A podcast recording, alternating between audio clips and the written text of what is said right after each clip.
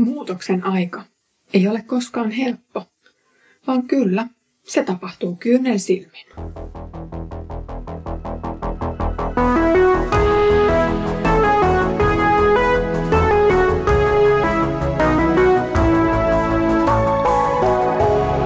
Kirjoitusten pauloissa. Tervetuloa mukaan Kirjoitusten pauloissa Raamattu-podcastin viidennelle tuotantokaudelle. Markuksen evankeliumin, Pietarin kirjeiden, Hosean kirjan ja Tessalonikalaiskirjeiden jälkeen aloitamme nyt lukemaan yhdessä Sakarian kirjaa. Minä olen Iida Halme, kansanlähetyksen lapsi- ja nuorisotyöstä Etelä-Karjalan alueelta. Työskentelen myös kansanlähetysopistolla raamatun ja nuorisotyön opettajana. Mukavaa, kun olet kuulolla tässä podcastissa. Pitelen mikkiä toukokuun loppuun asti. Sakarian kirja on osa pienten profeettojen kokoelmaa, johon myös Hosea kuuluu. Kirja löytyy kokoelman loppupuolelta ja se onkin vanhan testamentin toiseksi viimeinen kirja. Esimerkiksi Hosean julistus keskittyi 700-luvun Israeliin. Ja Sakaria sen sijaan sai kutsun työhönsä 520-luvulla ennen Kristusta. Historiallinen tilanne olikin tässä hetkessä hyvin erilainen kuin esimerkiksi Hosean aikaan. Luen nyt kirjan ensimmäisen jakeen. Darioksen toisena hallitusvuotena, sen kahdeksantena kuukautena, tuli profeetta Sakarialle, Berekajan pojalle, Iddon pojan pojalle, tämä Herran sana. Sakarian kirja alkaa ajoituksella. Hän puhui Herran sanoja kuningas Darejoksen aikana. Darejos oli Persian kuningas ja hänet tunnetaan myös nimellä Darjeves. Kuningas mainitaan myös Danielin ja Haggain kirjoissa. Vanhan testamentin historiallisten kirjojen kerronta päättyy Juudan pakkosiirtoon babylonialaisten aikana, ja siten kuninkaiden tai aikakirjojen tapahtumat eivät puhukaan juuri persialaisista mitään. Esra ja Nehemia sen sijaan toimivat nimenomaan persialaishallitsijoiden aikana, joten historiallista perspektiiviä Sakarian kirjaan voi ammentaa sieltä. Darius tuli valtaan, kun hän murhasi kuningas Kyyroksen pojan ja lisäksi pienen juonittelun avulla. Kyyroksen kuningassuku ei kuitenkaan täysin kuollut tämän vallankaappauksen myötä, vaan Darejuksen kerrotaan ottaneen vaimokseen kaksi Kyyroksen tytärtä. Kruunan perikin Darejuksen jälkeen Kyyroksen tyttären poika Xerxes. Raamattu puhuu hänestä myös muissa kirjoissa, kuten Esterin kertomuksessa. Persian valtakunta seurasi historiassa Babyloniaa. Erinäiset seikat kuiduttivat Babylonin otteen maailman vallasta ja siten mahtikeskus siirtyi Babylonin kaupungista Kaakkoon Persepolikseen. Tähän astisten suurvaltojen politiikassa oli tuotu valloitettujen alueiden asukkaat pakkosiirtolaisina emävaltion alueelle. Ja esimerkiksi oli siirretty valloitettulle alueelle emä- tai toisen valtion asukkaita. Persiassa vallitsi uudenlainen käytäntö. Aiemmin pakkosiirretyille tai tässä kohtaa itse asiassa heidän jälkeläisilleen annettiin lupa palata isien maille. Niinpä esimerkiksi Esran kirjasta voidaan lukea niin sanotusta Kyyroksen ediktistä. Kaikkien teidän, jotka kuulutte hänen, siis Herran, kansansa, tulee lähteä Juudan Jerusalemiin rakentamaan Herran Israelin Jumalan temppeliä. Näin siis Esran ensimmäisessä luvussa.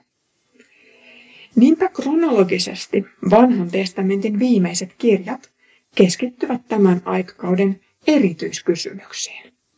Miksi temppeli tulee rakentaa? Miten se käytännössä tapahtuu? Ja mihin tämä uusi aika Israelin johtaa? Profeetta Hakkai keskittyi kansan motivoimiseen temppelin rakentamisessa, kun taas Sakaria katselee maailmanhistorian tapahtumia laajemmalla perspektiivillä. Kirjassa on paljon näkyjä ja ennustuksia, paitsi Messiasta myös viimeisestä tuomiosta. Sakarian aikaan eletään selvästi historian murrosvaihetta. Selkeästi ennustettu, paljon pelätty ja nyt koettu pakkosiirtolaisuus muuttuu pikkuhiljaa yhdeksi kansan menneisyyden kollektiivisista haavoista. Ja samalla otetaan ensi askeleita jossain uudessa normaalissa. Se tuntuu toisaalta kiehtovalta ja toisaalta pelottavalta. Joku saattoi kysellä vähän samaan tapaan kuin Egyptistä lähteneet. Miksi toit meidät tutusta ja turvallisesta tänne, oppimaan ja totuttautumaan kaikkeen uuteen? Eikö oltaisi päästy helpommalla, jos oltaisi jämähdetty vanhoihin kaavoihin? Babyloniassa oltiin tutustuttu uusiin ihmisiin, uusiin tapoihin ja uusiin ruokiin. Oli ehkä sydäntä riipivää sanoa hyvästi näille. Tämä sukupolvi, jota kutsuttiin jälleen rakentamaan maata, rakentamaan jotakin uutta ja tuntematonta. Tämä sukupolvi oli syntynyt pakkosiirtolaisuuteen, eikä siten vanha Israel ollut heille kuin vanhempien sukupolvien kaihoisaa muistelua. Mikä sai kansan siis lähtemään jälleen kerran liikkeelle ja pitkälle matkalle? Israelin kutsumus Jumalan omaksi oli syvällinen osa paitsi kansallista, myös jokaisen yksilön identiteettiä. Elettiin yhtenäiskulttuurin aikaa, jossa suvulla ja perinteillä oli valtavan suuri rooli jokaisen elämän määrittäjänä.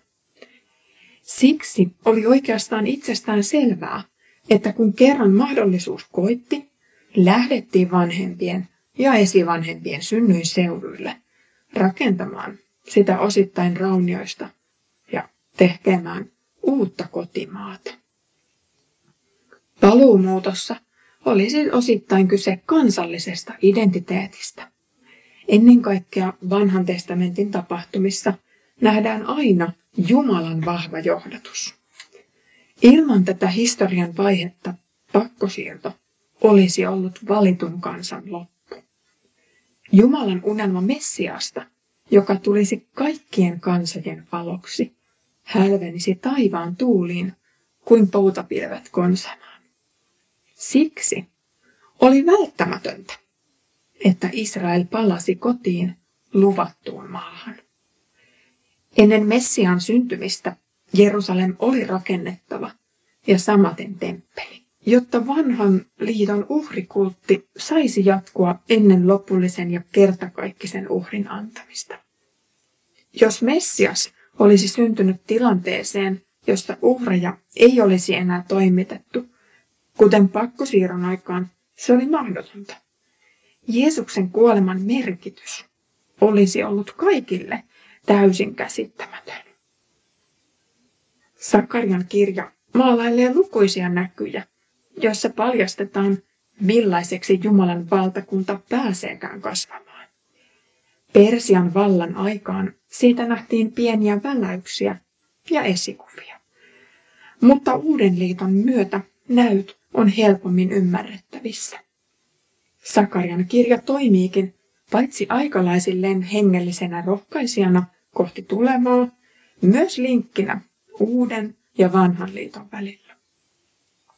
Sakaria muistuttaa osittain ilmestyskirjaa, jonka tulkitseminen tuntuu meistä hiukan hankalalta. Nämä näkyjen merkitykset säilyvätkin osittain salaisuutena, kunnes ne toteutuvat historiassa.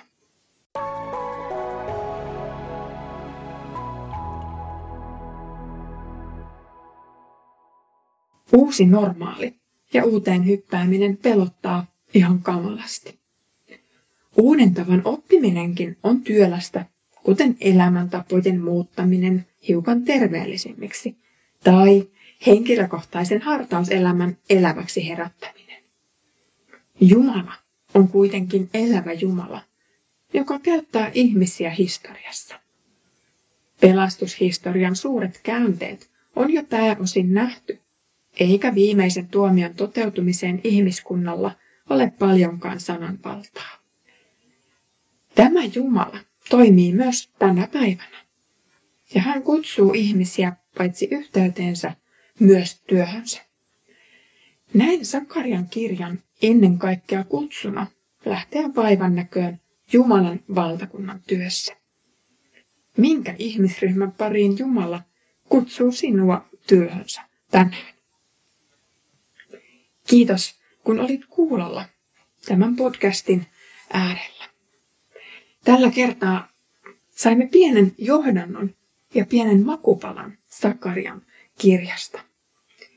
Ensi kerralla pääsemme kuulemaan Sakarian sanomaa hiukan tarkemmin. Mutta nyt Herramme Jeesuksen Kristuksen armo, Isän Jumalan rakkaus ja Pyhän Hengen osallisuus olkoon meidän kaikkien kanssa.